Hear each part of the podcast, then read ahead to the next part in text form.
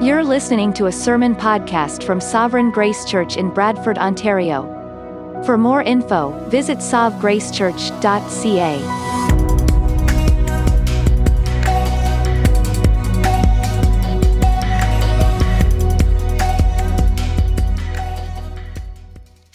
Well, I invite you to open your Bibles to the book of First John. First John. Today I'm beginning a three part Christmas series on this book in the New Testament. Now, First John was written by the Apostle John, who, by way of reminder, he wrote five of the books that we have in the New Testament the Gospel of John, the book of Revelation, and the letters that we know as First John, Second John, and Third John. Yeah, we, they, they didn't come up with original titles for these letters. Uh, John was in the inner circle of Jesus' 12 apostles, and he was known as the disciple whom Jesus loved. John actually became known as the apostle of love because he speaks about love more than any other writer in the New Testament. The word love is used 26 times in 1 John. And even though this book is only five chapters long, that is more than any other book in the New Testament, with one exception the Gospel of John, which John, of course, also wrote, which mentions love 39 times. It is safe to say that love is the central theme in the writings of the Apostle John. Now, when I say that, I have to define what I mean, because the meaning of love today is very different than the meaning of love in Scripture. Today, love has nothing to do with truth. Uh, love is simply a matter of accepting and celebrating people for who they are, for who they define themselves to be, and what they decide to do with their lives. But in the Bible, love has everything to do with truth. You consider the most famous passage on love in the New Testament in 1 Corinthians 13. When the Apostle Paul writes, Love is patient, love is kind, it does not envy, it does not boast. Well, he also says that love does not rejoice at wrongdoing, but rejoices with the truth. According to the Bible, truth and love are always meant to go together. You can't truly love someone if you don't care about how the truth is applying to their lives. Likewise, you can't say that you know the truth unless it, it bears the fruit of love towards others. And John shows us this connection in his letter, uh, 1 John, in chapter 3. He says, Little children, let us not love in word or talk, but in deed and in truth.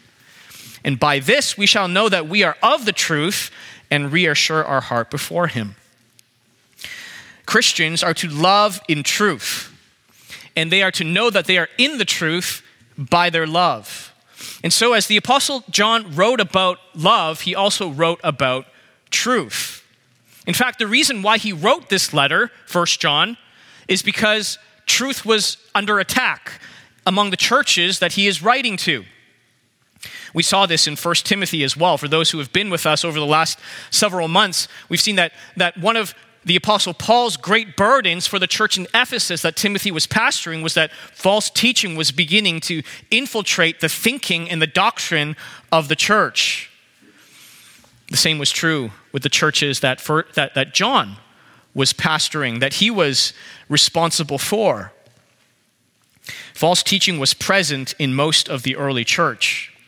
But John, as the apostle of love, didn't just say, well, none of that matters. Truth doesn't matter. All that matters is that we love one another. No, he, he defends the truth because he knew by conviction that only truth produces love.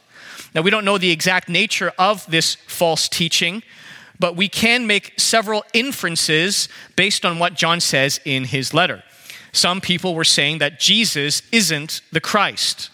We were reflecting on this in the children's scripture reading time that, that Jesus would be the son of David. And, and, and that means that he was fulfilling the prophecies made to King David that he would have a son who would reign on David's throne forever. Some were saying that Jesus was not that man. They were also saying that, that how you lived didn't matter. You could just keep sinning and God would forgive you and you would be adopted into his family without issue. And most significantly for our purposes today, they were claiming that Jesus hadn't actually come in the flesh. But instead, he was a kind of spiritual savior who would come invisibly and mysteriously. And, and true salvation has come not by putting your trust in a person, but by gaining the right kind of knowledge. They were denying the incarnation. And that is a word that I will be using throughout this sermon the incarnation. The incarnation refers to the infleshment of Christ. You think about the word carnal. Carnal means fleshly. Well, incarnation means in the flesh. They were denying that the incarnation was a historical reality. Now, John had strong language for those who taught that Jesus only came spiritually and not physically. For example, in chapter 4, he says, Beloved, do not believe every spirit but test the spirits to see whether they are from God, for many false prophets have gone out into the world. By this you know the Spirit of God. Every spirit that confesses that Jesus Christ has come in the flesh is from God. And every spirit that does not confess Jesus is not from God. This is the spirit of the Antichrist, which you heard was coming and now is in the world already. These, these teachers of falsehood, John calls false prophets because they were denying the incarnation. They, they, they weren't listening to the Spirit of God.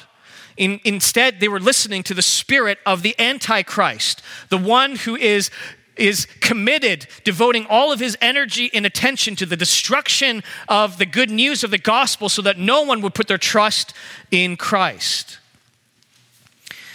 Well, that is what's at stake when it comes to the incarnation your views on what really happened at Christmas reveal whether you are listening to the Spirit of God or you are listening to the Spirit of the devil. Stephen Wellum, in his wonderful book, God the Son Incarnate, writes John is clear that anyone who denies the humanity of Christ denies the gospel. And that is why I have chosen to preach through 1 John, well, not the whole letter, but aspects of First John this Christmas season. John helps us to see why the incarnation is so important. Christmas isn't just a sentimental time of reflection to think about God's blessings in your life and to think about God's love in, in kind of a detached, abstract sense. Christmas is a, a, a, time for us to reflect on the incarnation and what, what it reveals about the life altering, love producing truth that Jesus Christ has come in the flesh to die as a man so that we could be reconciled to God. And John's reflections on the incarnation begin in the first four verses of this letter. And in my opinion, they are some of the most beautiful verses about the incarnation in the New Testament. And so that's where we're going to begin today. I'll be reading 1 John chapter 1 verses 1 to 4. This is the word of the Lord. That which was from the beginning, which we have heard, which we have seen with our eyes, which we looked upon and have touched with our hands concerning the word of life. The life was made manifest and we have seen it, and testify to it, and proclaim to you the eternal life which was with the Father and was made manifest to us.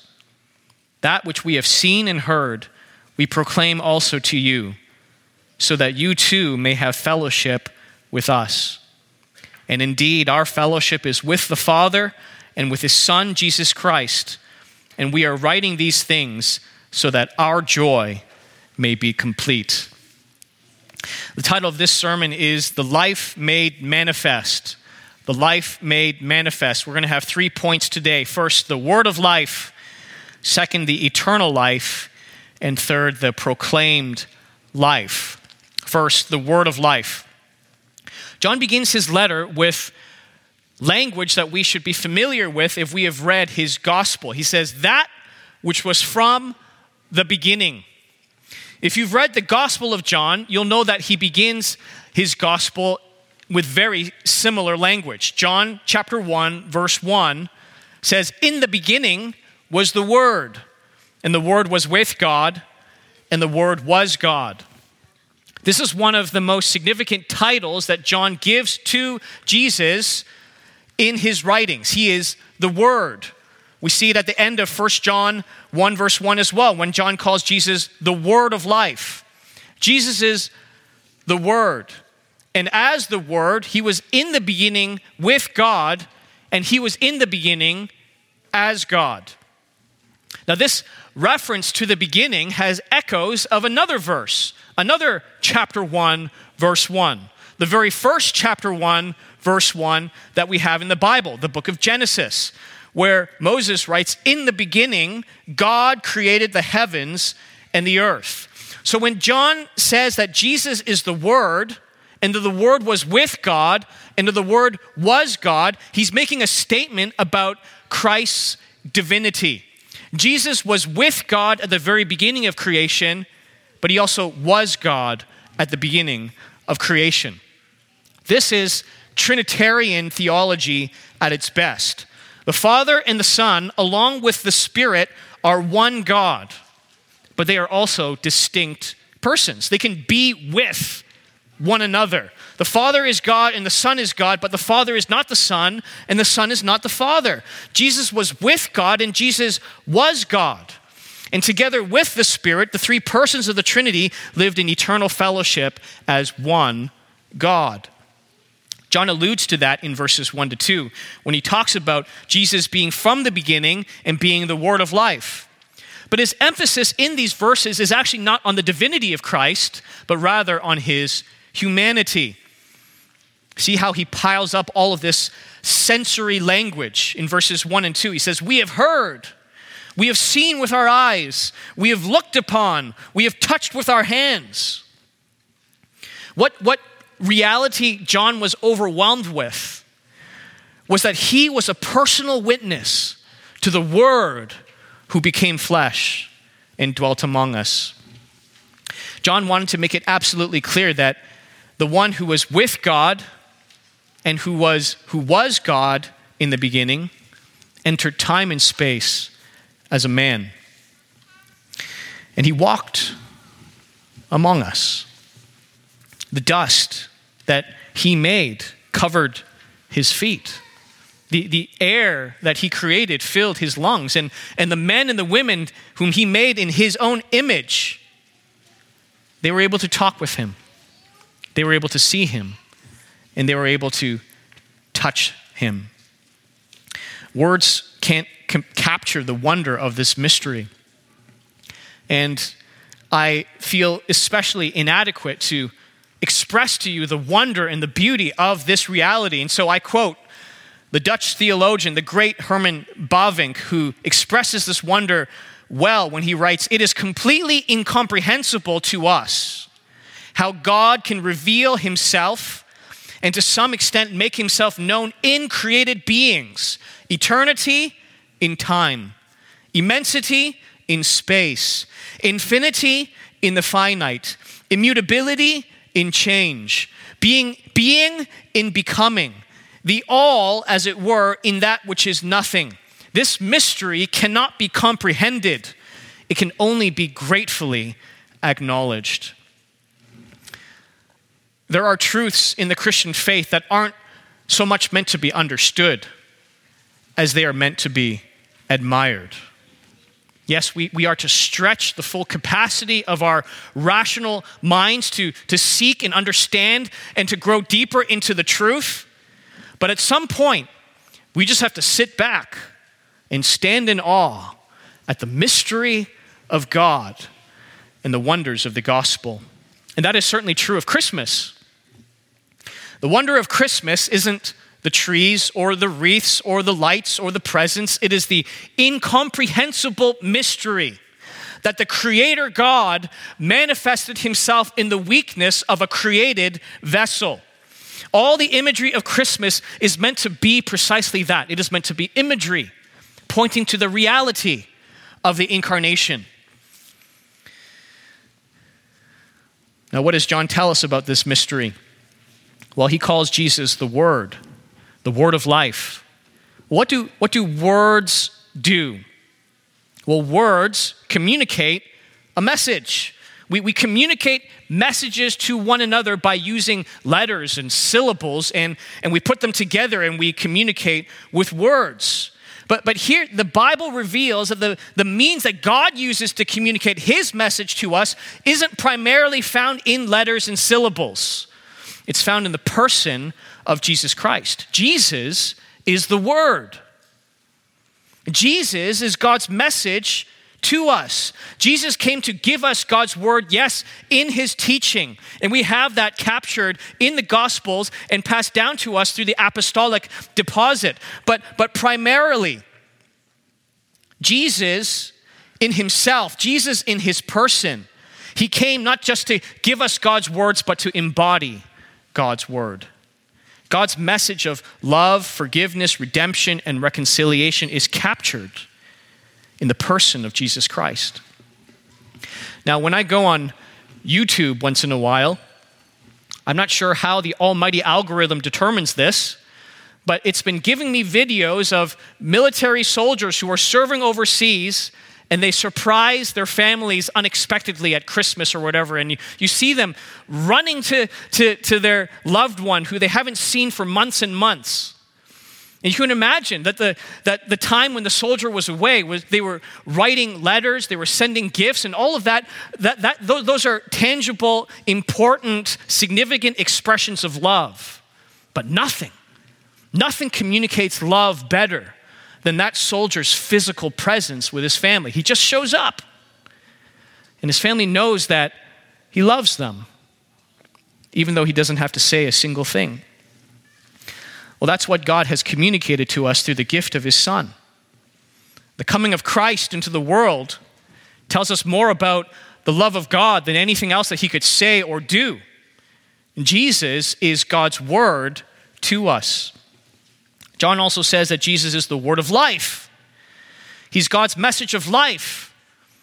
He, he, he has come to communicate and to pour out to us life because we, as the Bible teaches, we are spiritually dead apart from Him. In fact, in, in verse 2, John calls him the life.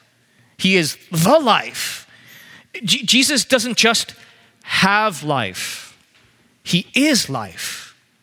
If, if you're alive, and I trust that you are alive if you're listening to me, you have life. If you have breath in your lungs, if blood is flowing through your veins and your arteries, you have life. But none of us can say that we are life. Life is only something that we possess, it's not something that we are. We, we have to receive life from the one who is life because we don't have life in ourselves. Every, every breath that goes into your lungs is a gift from the one who is life. John refers to Jesus as the life several times in his gospel. In John 1, verse 3, he says, In him was life, and the life was the light of men. John 5, verse 26, For as the Father has life in himself, so he has granted the Son also to have life in himself. John 11, 25, I am the resurrection and the life. John 14, verse 6, I am the way, and the truth and the life. Jesus is the life. And here in verse 2, John is overwhelmed by the reality that the life was made manifest. Life himself became flesh and dwelt among us. When, when human ears heard Jesus speak, they heard life speaking to them. When, when human eyes saw Jesus walking on this earth, they were seeing life itself. When, when human hands touched Jesus, they were touching the very one who had put breath in their lungs. Jesus is the life. And that explains the resurrection. It explains why, after Jesus died on the cross and after he willingly submitted his spirit to the Father, he rose again on the third day because the grave couldn't hold him. Death couldn't extinguish the burning flame of his life because he is the life. This is the message of Christmas. The life was made manifest in the person of Jesus Christ. The one who created all things and sustains all things by the word of his power became a man, a real man, a man who could be heard and seen and touched. Truly, we say with Bavinck, this mystery cannot be comprehended, it can only be gratefully acknowledged. John also calls Jesus the eternal life in verse 2. He says, We proclaim to you the eternal life which was with the Father and was made manifest to us. And we know that when John talks about eternal life, he's still talking about Jesus because he says that the eternal life was with the Father and made manifest to us. Eternal life isn't just a thing that we either have or we don't have, it's a person whom we either know or we don't know. When, when John saw Jesus, he saw eternal life. When he was loved by Jesus, he was loved by eternal life. Eternal life isn't just a statement of the duration of time, it's a quality of life that is defined by relationship with God. You know, my, my daughter Lily has been asking me a number of difficult theological questions over the last couple of weeks. And uh, sometimes I marvel because she's asking questions and thinking things that I did not think until I was in my early 20s. But one of her questions was Daddy, do people in hell live forever? And my first response as, as an evangelical Christian committed to the scriptures is yes, they do live forever. We don't believe that they're punishment will ever be extinguished. They will be in hell forever. But when I thought about it a little bit more, I had to tell her, actually, Lily, no, they don't live forever because there is a difference between existence and living. People in hell will exist, but they won't truly be living because they don't have the one who is life. They, they won't have Jesus, who is the life and the eternal life. They will exist forever, conscious and suffering under the wrath of God. But they will never know what it is to truly live. And that is why the book of Revelations says that those who are sent to hell experience the second death. It's the second death. They are banished not to eternal life in hell but to eternal death in hell. And this is also why the book of Ephesians says that everyone who is apart from Christ is spiritually dead. That's not just something we can compartmentalize and say, we are fully alive except we are spiritually dead. If you are spiritually dead, you have never known what it is to be fully alive. No one who is spiritually dead has ever truly lived because they don't have Jesus. They don't have the one who is the life. But for those who are in Christ, by grace, not by works, not by self righteousness, but by God's amazing, indescribable, mysterious grace, eternal life isn't something that you have to wait for. It's something that you have right now because you have Jesus, you have Him. And by faith, you have been united to Christ. You have been brought into relationship with eternal life so that you can enjoy the goodness and the, the, the amazing privilege of living with eternal life even now. And that existence will only stretch on for eternity and get deeper and greater as we explore the depths of God's kindness poured out to us in the person of Jesus Christ. When Jesus prayed the high priestly prayer in John 17, he, he prayed that, that he would give eternal life to those whom the Father has sent him to give eternal life. And then he says this, and this is eternal life, that they know you, the only true God, and Jesus Christ, whom you have sent. When Jesus gives us eternal life, he gives us himself because he is eternal life. Eternal life is knowing the only true God and Jesus Christ, whom he has sent. Now, Christmas reminds us that we don't have to work our way up to eternal life because eternal life has come down to us in the person of Jesus Christ. And this gift, listen, if, if you are not a, a Christian or you're spiritually agnostic, this, this gift is not one that you have to earn. This is not a gift that you have to work your way up to. It is a gift to be received by grace if you would but call on Jesus to be saved. Third, and a little bit more briefly, John tells us that Jesus is the proclaimed life. He is the proclaimed life.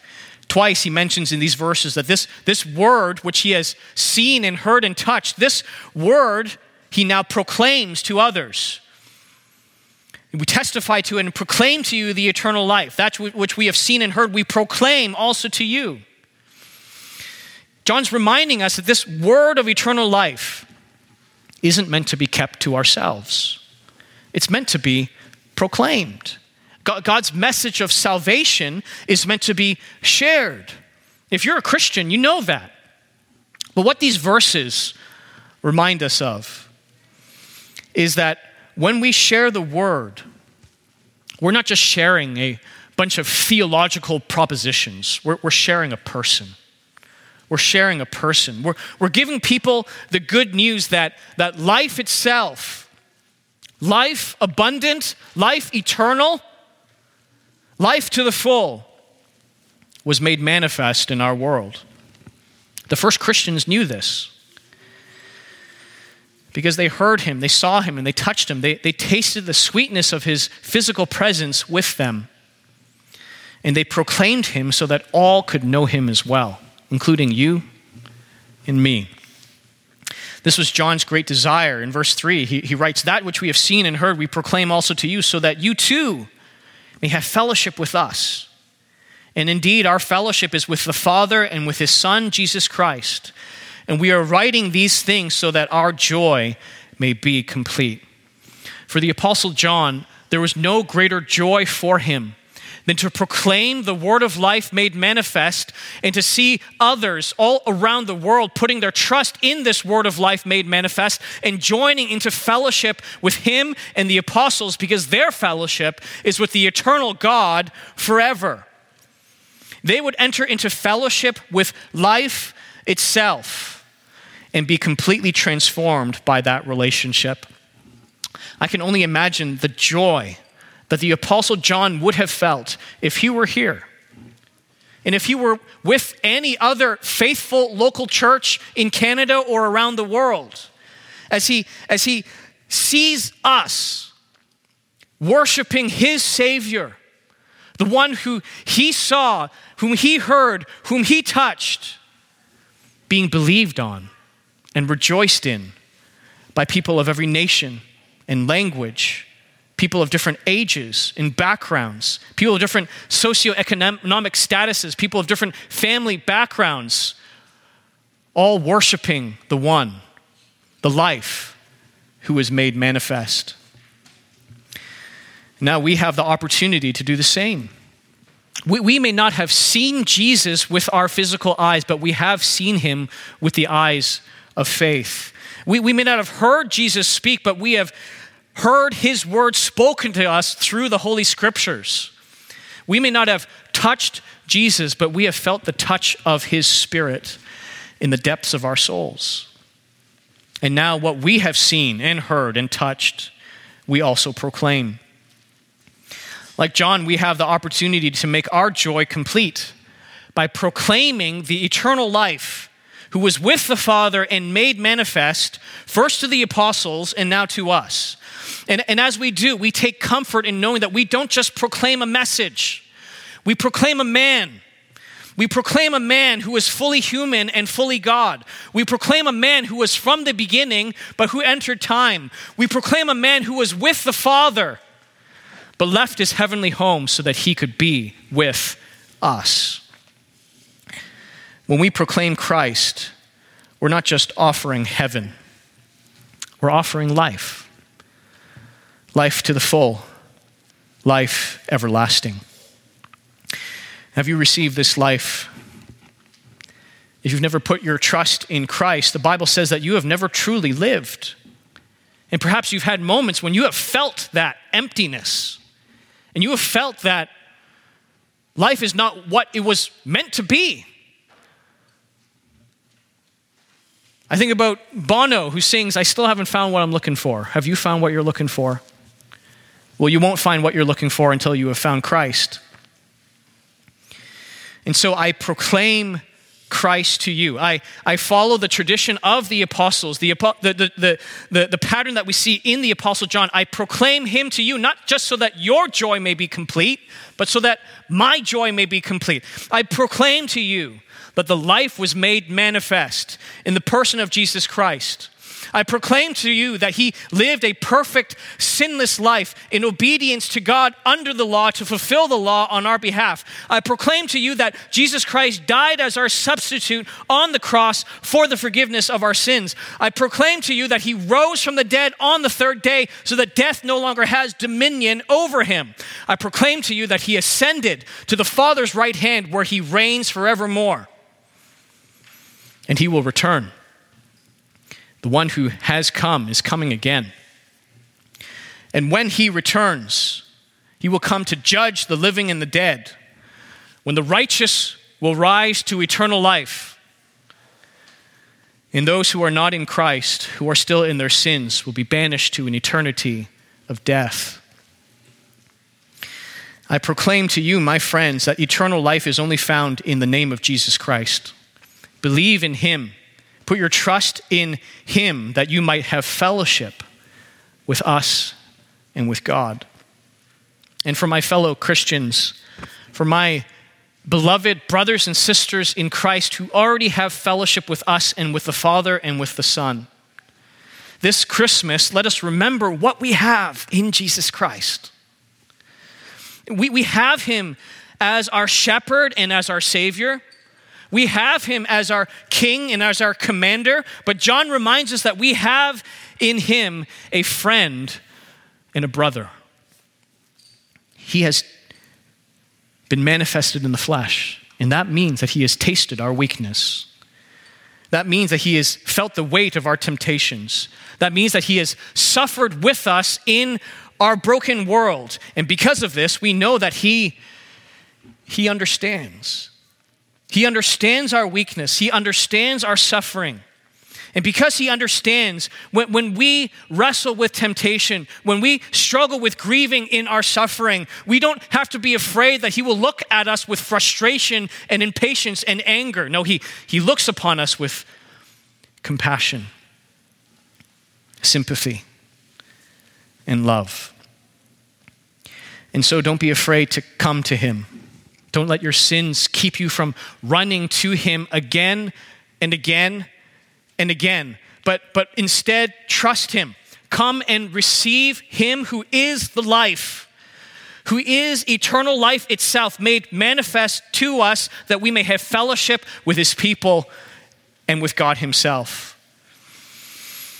Come and receive from Him the eternal life that is reserved for all who are united to Him by faith, that your joy and our joy may be complete. Let's pray together.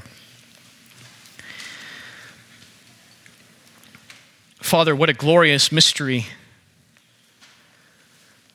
that we have explored this morning. That the life was made manifest, and he was seen and heard and touched. And one day, when all of us who are in Christ are in his presence, we will also see him, hear him, and touch him. How we long for that day.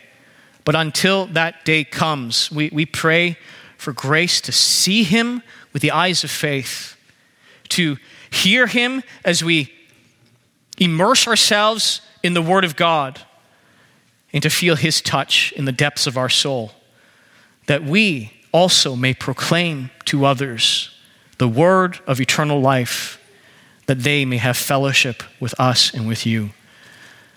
We pray this in Jesus' name. Amen.